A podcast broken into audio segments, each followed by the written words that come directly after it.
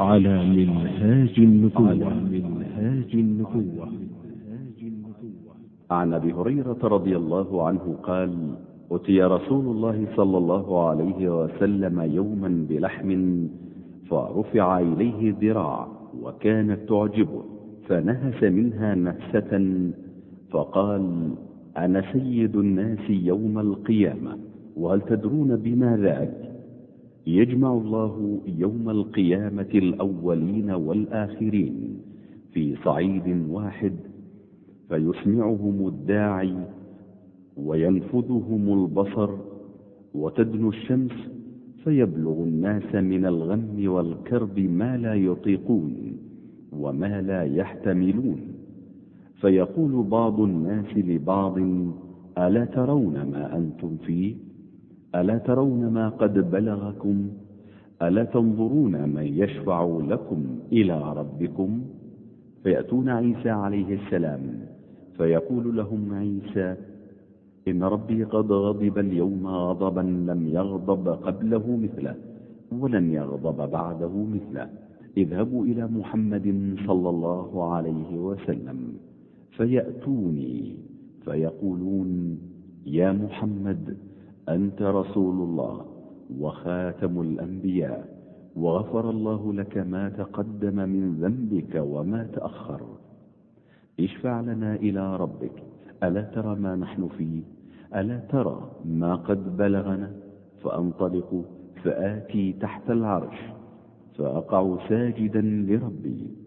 ثم يفتح الله تعالى علي ويلهمني من محامده وحسن الثناء علي شيئا لم يفتحه لأحد قبلي.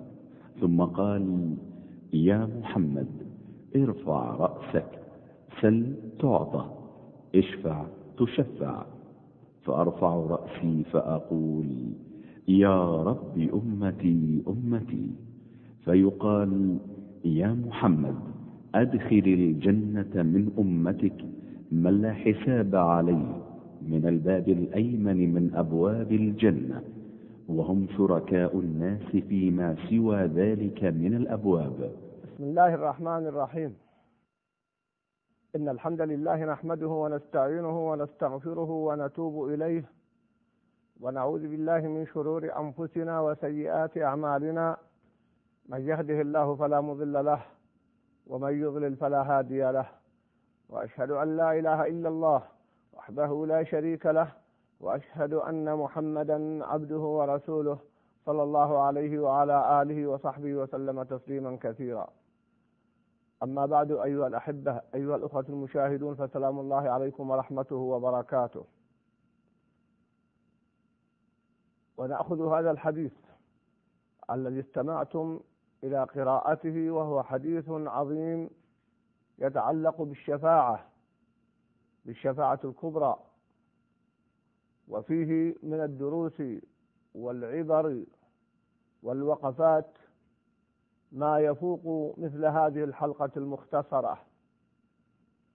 أخوة الكرام تأملوا هذا الحديث جيدا. هؤلاء الأنبياء عليهم وعلى نبينا أفضل الصلاة والسلام وهم أولو العزم من الرسل. وهم أولو العزم من الرسل. انظروا ماذا يقولون وكيف يعتذرون. فكيف تكون حالنا؟ نحن الضعفاء نحن المساكين العصاة. إذا كانت هذه مواقفهم. حتى إننا نجد أن عيسى بن مريم عليه وعلى نبينا أفضل الصلاة والسلام. يقول هذا القول العظيم. ويذكر ما ذكره من قبله من الأنبياء والمرسلين. قال صلى الله عليه وسلم ولم يذكر له ذنبا ومع ذلك يقول اذهبوا إلى غيري اذهبوا إلى محمد صلى الله عليه وسلم إذا كان هذا عيسى الذي لم يذكر له ذنبا إطلاقا ويكون في هذا الموقف العظيم بهذا الخوف من الله جل وعلا لأن الله جل وعلا قد غضب غضبا لم يغضب مثله قط ولن يغضب مثله قط. هل استعددنا لهذا اليوم؟ لنعد إلى أنفسنا نحاسب أنفسنا ونتأمل في واقعنا وفي حياتنا. أين نحن أيها الأحبة؟ وماذا فعلنا؟ وماذا استعددنا؟ اللهم سلم سلم. أيضا نجد هذه الوقفات أخوة الكرام موقف المصطفى صلى الله عليه وسلم وهو الرؤوف الرحيم. يشفع الشفاعة العظمى الشفاعة الكبرى لأهل الموقف. ويذهب يسجد تحت العرش سجدة طويلة يسجد سجودا طويلا. ويحمد الله بمحامد يفتح الله بها عليه حتى يقال له ارفع رأسك وسل تعطى ثم يشفع لأهل الموقف ويشفع لأمته صلى الله عليه وسلم. لقد جاءكم رسول من أنفسكم عزيز عليه ما عنتم حريص عليكم بالمؤمنين رؤوف رحيم. مع شدة الموقف ومع هول الموقف ومع ما قاله من قبله من الأنبياء من أولي من أولي العزم عليهم وعلى نبينا أفضل الصلاة والسلام. لم ينس أمته صلى الله عليه وسلم. إنه بنا رؤوف رحيم. إنه مشفق. إنه محب. فماذا نحن فاعلون أيها الأحبة؟ هل نحن فعلا نحبه صلى الله عليه وسلم حق الحب؟ كأنني أسمع الإجابة من كل يقول نعم نحن نحب رسول الله صلى الله عليه وسلم. ولكنني أقول والدعاوى إن لم يقيموا عليها بينات فأصحابها أدعياء. المحبة ليست دعوة. محبة محمد صلى الله عليه وسلم ليست الدعاوى فضلا عن أن تكون بارتكاب البدع والمنكرات والمحرمات بحجة محمد صلى الله عليه وسلم. محبة المصطفى صلى الله عليه وسلم بصدق الاتباع قل إن كنتم تحبون الله فاتبعوني يحببكم الله. محبة الله جل وعلا بصدق المحبة لمحمد صلى الله عليه وسلم. ومحبة النبي صلى الله عليه وسلم بصدق المحبة وصدق العمل له لما جاء عنه صلى الله عليه وسلم. فتفقد نفسك فبمقدار ما عندك من مخالفة للنبي صلى الله عليه وسلم فهو دليل على نقص محبتك وإن قلت غير ذلك. ولا يصح إلا الصحيح. نجد من هذه الوقفات العظيمة إثبات الشفاعة الكبرى وهي ثابتة بالكتاب والسنة وتكون عامة والشفاعة أيضا تكون عامة وخاصة وأعظمها شفاعة محمد صلى الله عليه وسلم. وهي أيضا ثابتة للمؤمنين كما دلت على ذلك النصوص ولا يشفعون إلا لمن ارتضى. ومن أنكرها من أنكر الشفاعة فيخشى أن يحرم منها والعياذ بالله. نعوذ بالله من الخذلان ونعوذ بالله من الضلال بعد الهدى. فأقول إن الشفاعة العامة والخاصة الكبرى وغيرها كلها ثابتة بالكتاب والسنة. والذي يتأمل القرآن ويتأمل سنة المصطفى صلى الله عليه وسلم ويتأمل هذا الحديث يجد مصداق ذلك. نجد من هذه الوقفات ما يتعلق بإبراهيم عليه السلام. أين نحن من إبراهيم؟ لما جاءوه وهو خليل الرحمن في هذا الموقف العظيم ويعتذر من الشفاعة. أبونا أبو الأنبياء عليه وعلى نبينا أفضل الصلاة والسلام. لماذا يعتذر؟ يعتذر لأنه يذكر كذباته وهي في حياته ثلاث كذبات. ثلاث كذبات. يقول النبي صلى الله عليه وسلم ثنتان منها في الله جل وعلا ومع ذلك يعتذر عن هذه الشفاعة. قارنوا حالنا بحاله. قارنوا واقعنا. وما حدث من ألسنتنا بإبراهيم عليه السلام. بعض الناس حتى بعض المحسوبين على أهل الخير قد يكذب في اليوم أكثر من ثلاث كذبات. مع أن هذه الكذبات ثنتان منها في الله جل وعلا. وهي لما قال لزوجته لما ذهبت إلى الملك الظالم قال لها قولي إنه أخي. وهي كلمة فيها تورية. فالمؤمنون أخوة. اعتبرها إبراهيم عليه السلام كلمة. الثانية لما قال إني سقيم لما خرج قومه قالوا اخرج معنا في يوم زينتهم وفرحهم. قال إني سقيم. الثالثة عندما قال بل فعل كبيرهم هذا. هذه كذبات إبراهيم. مع أن بعض المفسرين قالوا في قوله تعالى عندما قال إني سقيم قالوا إنها على وجهها. أي إنني مريض ومهموم بسبب عبادتكم للأصنام. والمرض المعنوي أشد من المرض الحسي. وهكذا نرى أن بعض من لديهم غيرة إذا رأى معصية أو منكرا مرض أياما غيرة لله جل وعلا. فإبراهيم عليه السلام سقيم مريض متعب من فعل قومه قال فهي على وجهها. ولكن لأن فيها قالوا نوع ربما من التورية فعدها إبراهيم عليه السلام ثلاث كلمات واعتذر من الشفاعة في حياته كلها مع أن اثنتين منها كما في حديث المصطفى صلى الله عليه وسلم في الله أن يبقى واحدة وهي كل واحدة منها محتملة. ومع ذلك اعتذر من الشفاعة العظمى من هذه الشفاعة في الموقف العظيم. فيا أخوة الكرام أين نحن؟ هل نحن ضبطنا ألسنتنا؟ ما يلفظ من قول إلا لديه رقيب عتيد. الله أكبر. هذه الحال لهؤلاء الصفوة. أولئك الذين هدى الله فبهداه مقتدى نجد من هذه الوقفات إخوة الكرام ما يلحق بذلك أهمية الشفاعة. بخاصة نقول أيضا بالنسبة لنا في الدنيا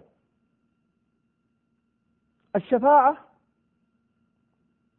هي على قسمين شفاعة حسنة وشفاعة سيئة.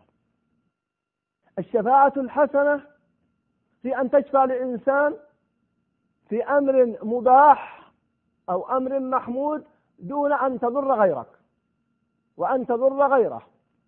من يشفع شفاعة حسنة كما أثبت الله جل وعلا يكون له نصيب منها. فهي شفاعة حسنة. تشفع لأخيك. لصاحب حاجة كما شفع النبي صلى الله عليه وسلم لبريرة. وقد أوصى النبي صلى الله عليه وسلم بالشفاعة الحسنة وفعلها. اشفعوا تؤجروا. وليقدر الله على لسان رسوله ما أحب أو كما قال صلى الله عليه وسلم. وقال ما أنا إلا شافع لما شفع لبريرة فلم تجب شفاعته. وشفاعة سيئة وهي التي تتعلق بظلم الآخرين وأن تكون على حساب الآخرين وهي كثيرة اليوم. بعض الناس لا يميز بين الشفاعة الحسنة والشفاعة السيئة. بل إن بعض الناس يكثر من الشفاعة السيئة التي تكون على حساب الآخرين. فمثلا قد تكون هناك وظيفة أحق الناس بها فلان فيأتي شافع أو كما نقول واسطة فيشفع لآخر لا يستحقها كما استحقها الأول فيعطى إياها بسبب شفاعته. هذه شفاعة سيئة. فالشفاعة السيئة إذا كانت ظلما أو فيها ظلم أو على حساب حقوق الآخرين فلا تجوز. ويأثم الشافع والمشفوع له والمشفوع عنده إذا استجاب. فموضوع الشفاعة التي اشتهرت عند الناس بلفظ الواسطة هي على نوعين. واسطة محمودة وواسطة سيئة. وكثير من الناس يمارس الواسطة السيئة. ثم من قضايا الشفاعة لا يلزم أن يتحقق ما شفعت. إذا شفعت شفاعة حسنة أو واسطة حسنة لا يلزم أن يتحقق ما تريد. فالنبي صلى الله عليه وسلم محمد صلى الله عليه وسلم عندما شفع عند بريرة في بقاء زوجها فقالت هل هو أمر يا رسول الله؟ قال لا ما أنا إلا شافع فاعتذرت أن تقبلها. فأنتم أيها الأحبة وأخص طلاب العلم أخص الوجهاء اشفعوا تؤجروا حتى ولو تقبل شفاعتكم. أما أن ترد أخاك فإنه يؤثر في نفسه. ويجد أنك لا تبالي فيه ولا في قضيته. أما إذا شفعت له فإن قبلت شفاعتك فهنيئا لك وله. وإن ردت فقد قمت بما عليك. وما أحوجنا إلى تنمية الشفاعة الحسنة إلى الواسطة الحسنة. والحد ومنع الشفاعة السيئة التي كثرت التي أصبحت على حقوق الآخرين. فأصبح بعض الناس بقدر معارفه يحقق ما يريد والضعيف قل أن يأتيه حقه في كثير من المجالات. الله الله فلنحذر ولنخف ولنتق الله جل وعلا. وآخر وقفة أقفها مع هذا الحديث العظيم. تأملوا معي أحبة الكرام في قول موسى عليه السلام. لما جاءوا له وطلبوا منه أن يشفع بعد أن جاءوا لإبراهيم عليه السلام اعتذر. أتعلمون لماذا اعتذر؟ قال هذه الكلمة وإني قتلت نفسا لم أومر بقتلها نفسي نفسي اذهبوا إلى غيري. نفسي نفسي. لماذا؟ موسى من أولي العزم من الرسل يعتذر عن الشفاعة. قال لأنني قتلت نفسا لم أومر بقتلها. أتعلمون ما هي هذه النفس؟ عندما قتل القبطي خطأ. ودخل المدينة على حين غفلة من أهلها فوجد فيها رجلين يقتتلان. هذا من شيعته وهذا من عدوه فاستغاثه الذي من شيعته على الذي من عدوه فوكزه موسى فقضى عليه. هو لم يرد قتله. ومع ذلك وقع القتل لأنه أصاب مقتلا. ما الذي حدث من موسى؟ قارنوا هذا الحادث بما يفعله بعض الشباب من قتل نفوس مسلمة بريئة بتأويلات غير سائغة. أتعلمون من قتل موسى؟ قتل قبطيا مشركا من جنود فرعون ظالم ورئيسه ملحد وظالم والمستغيث مظلوم الإسرائيلي وموسى عليه السلام لم يرد قتله إنما أراد إبعاده. ولكن ضربه مع مقتل فمات. ومع ذلك ما الذي يحدث؟ هذه الكلمات. أولا يقول هذا من عمل الشيطان. ما قال هذا جهاد؟ إنه عدو مضل مبين. ثم قال رب إني ظلمت نفسي فاغفر لي. دليل على أنه ارتكب ذنبا. ما قال الله جل وعلا له هذا جهاد؟ قال فغفر له.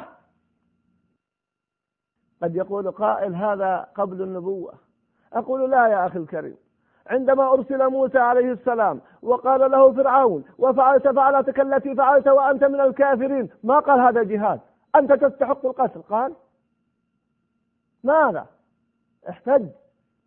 قال فعلتها إذا وأنا من الضالين؟ تبين أن عمله هذا خطأ.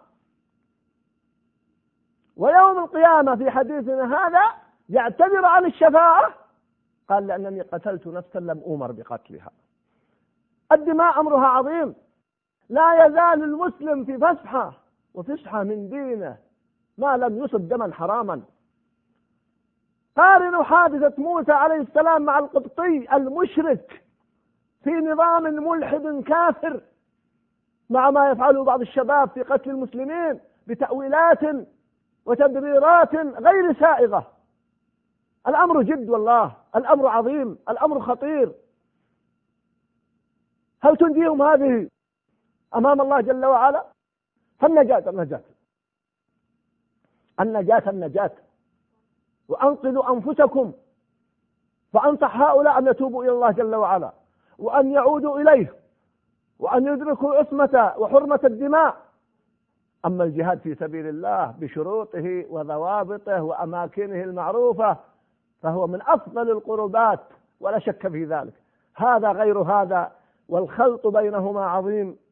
أقول قولي هذا وأسأل الله لي ولكم التوفيق والسداد وألا نحرم من شفاعة محمد صلى الله عليه وسلم. والسلام عليكم ورحمة الله وبركاته.